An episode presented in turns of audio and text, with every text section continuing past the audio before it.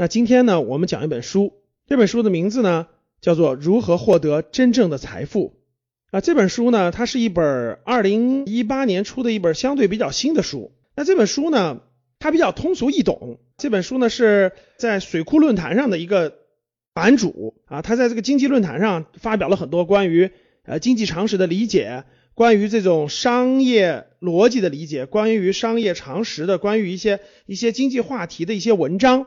那点击量比较大，于是呢，把他很多精华的文章呢就汇总起来出了这本书。那这个书的名字很吸引人啊，如何获得真正的财富是吧？然后呢，副标题是用经济学思维提升个人的投资水平。这本书呢，我觉得它的优点有三个。第一个就是这位作者呢，我觉得是善于思考的，对经济、对商业比较感兴趣的一位人士。他呢，也是有很多的营销背景啊，这个我觉得跟我有很多相同的地方啊。然后呢，又爱思考。所以呢，站在很多咱们生活常识的角度去分析很多经济问题，而不是像很多这种长篇大论那样的哈，讲很多长篇大论，然后呢讲的很复杂、很复杂的公式等等，普通读者都不了解。他不是这样的，他用他通俗思考的这种眼光，通过生活当中的点点滴滴去给你分析经济和商业的一些常识。所以我觉得这是这本书比较好的一点。那第二点呢，就是。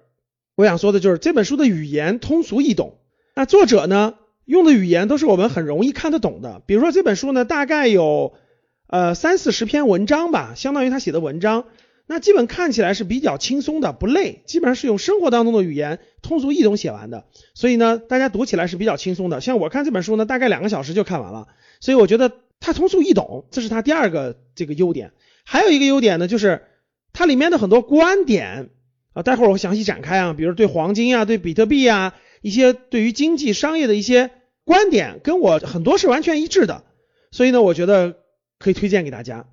这本书呢，我觉得也有它的这个应该说是局限性所在吧。它局限性，我想说两点。第一点就是这位作者呢，他是站在从生活的角度，从情绪思考的角度去思考这个经济学的。他认为呢，经济学归根结底呢是市场自由竞争的这种学派。我觉得呢，这个还是有待商榷的，还是站在不同的角度考虑问题不一样，这是第一点。第二点呢，我觉得就是讲的这个投资手段这部分呢，主要是讲的房产的投资。作者呢也对房产投资呢应该是比较有研究有了解，但是呢，对于金融市场，对于资本市场，特别是股市这块呢，他是持否定态度的。我觉得他对这块的了解呢，是可能由于个人的成长原因、工作经历等等，是不太了解的，是有所欠缺的。所以呢，他的看法也是有所局限性的。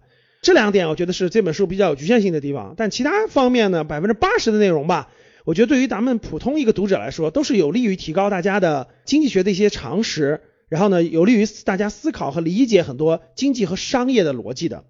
那我就花点时间给大家讲一讲这本书里面的亮点和有意思的知识点。第一个，也是最核心的第一章啊，主要讲的是如何简单易懂的去理解经济学。还有一些货币的一些常识，那作者的观点呢，一目了然，讲了这个他对经济学的这个理解。他经济学理解，我简单来说呢，就是他认为经济学的正本清源，讲到底呢，其实还是这个市场自由竞争理论，这个方面是经济学的一个基础，或者说讲道理的经济学。那经济学的真理呢，他认为只有一个，就是交易创造财富，这个我是完全认同的啊，就是在经济学上呢，交易是创造财富。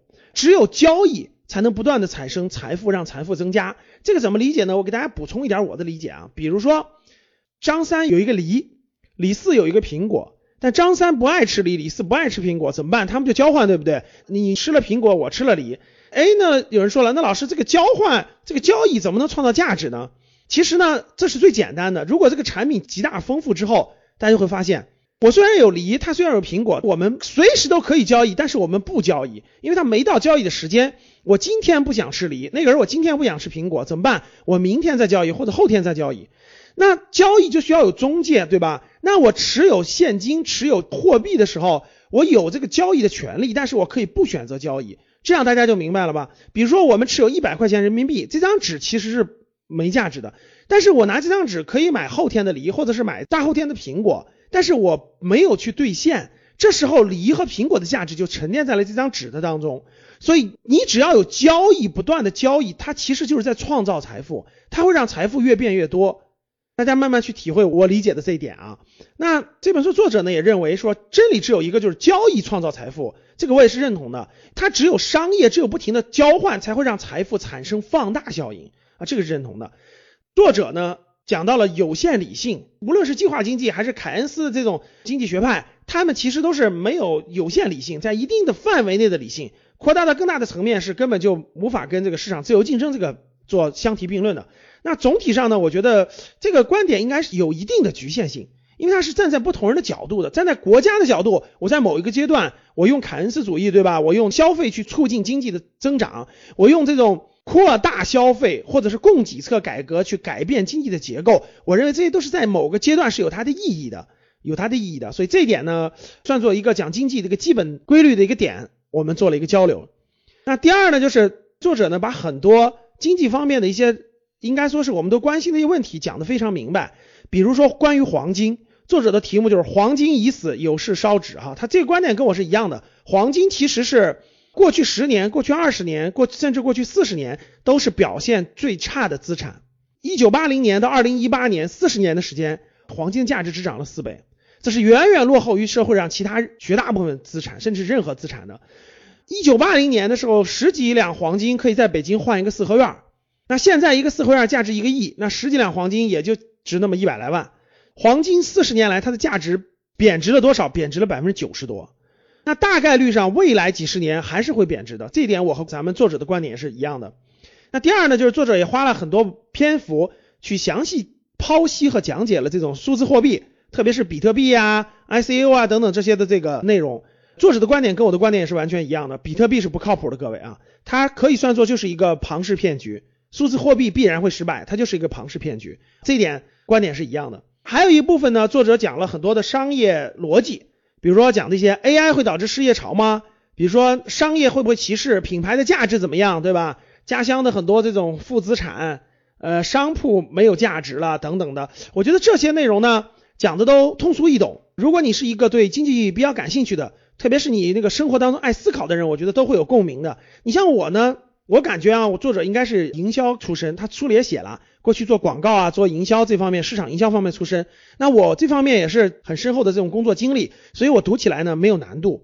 比如他讲的一些广告学呀、市场营销啊、品牌的理解呢，对我来说就轻车熟路，可能很容易理解啊。那比如说作者讲的商铺未来不行了，跟我的观点也是一样的啊。我觉得商铺未来也是慢慢走下坡路的。无论是电商对商铺的冲击，还是像万达广场这样的这种呃集中的 shopping mall，人们生活习惯的提升对它的影响，商铺的价值都在大大的降低了。我前一阵去江苏常州出差，我逛了逛江苏常州的那个以前人气儿特别旺的那个步行街，哇，逛完之后我就感觉大量的商铺，甚至是沿街商铺啊。都是关门的状态，然后都是租不出去的状态，然后都贴着要转让啊、要出租啊等等的，但人气儿还是很差很差。所以呢，其实商铺受到这两个电商啊这种 shopping mall 的冲击呢，真的是价值在大大的降低。所以这点呢，是我觉得作者也是爱思考的，我们有共同的这个观点。所以在这里面呢，这个作者这种商业认知和商业逻辑，他是爱思考，然后用生活中的点点滴滴去讲解这些内容。我觉得这点就是我讲这本书的好处啊。那这个作者呢也花了很大的一个篇幅讲了操作简便的投资手段。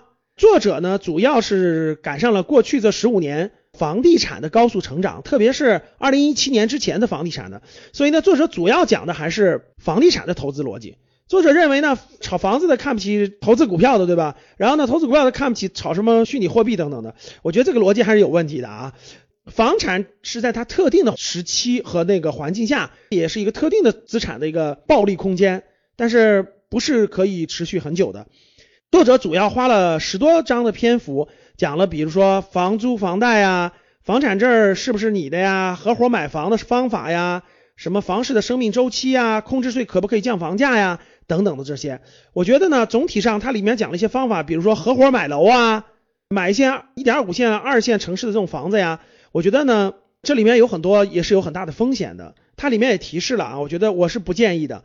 特别是在二零一七年之后，我认为大概率上整体上炒房子的时期也过去了，有个别城市还是有一定的时机的啊，特别是一点五线城市这种，这点我觉得这个咱们的作者的这个眼光还是很独到的啊，他也跟我的观点一样，也看到了这种人口超过一千万一点五线城市啊，地区级核心城市还是有潜力的，这个我也认同。但是呢，作者教的很多炒房子的方法，合伙炒房啊等等的，其实有很大的风险的，这里我是不建议的。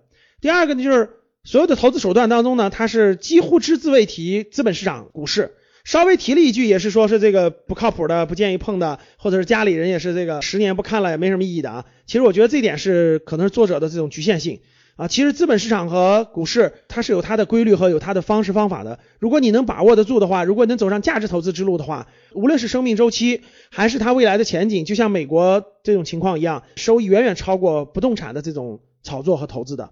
最后一部分呢，作者用一些文章去讲了一些这种生活当中的一些闲话。比如说那个大国崛起，孩子才是未来呀，知识付费时代的解读啊，将来是中产阶级的社会啊，中年油腻大叔怎么逆袭呀，然后那个大城市的生生死死啊，未来大城市啊等等的，哎，这些观点呢很有意思，这些观点呢跟我很多的观点一致，因为我感觉我们都是爱思考的人。那我觉得呢，呃，有些观点呢跟读者的观点很相似啊，比如第一点，我们都非常看好未来呃人口超过一千万人口这种大城市的潜质啊，他们都会成为。就像北上广深，呃，随着发展都成为了纽约、新加坡、香港这样的规模，对吧？那我觉得未来中国还有很多二线城市，像成都、重庆啦、武汉啦等等的这些城市，未来也会发达的像今天中国的北京、上海这样的城市一样。这个我也是这么认同的。所以这些城市还是有很大的潜力的。然后年轻人去这些城市发展，其实也更有潜质。未来将会是中产阶级的社会，对吧？未来中产阶级将达到两到三个亿。然后规模非常大，然后中产阶级面临的哪些风险等等的，我觉得这些跟我的观点也是基本一致的。这本书呢，我们梳理了这么多啊，我觉得就是它是一本通俗易懂的、爱思考的一个人写的关于咱们生活当中经济常识的一个梳理。我觉得大家可以把它作为一个普及咱们的经济学、提高咱们的经济常识，然后提高咱们的这个对生活当中的一些问题的看法，然后看一看这个不同的人的不同的角度是怎么理解和分析的，我觉得是有帮助的，是有帮助的。所以呢。大家可以把这本书呢阅读阅读，增加我们的经济常识和思维，好吧？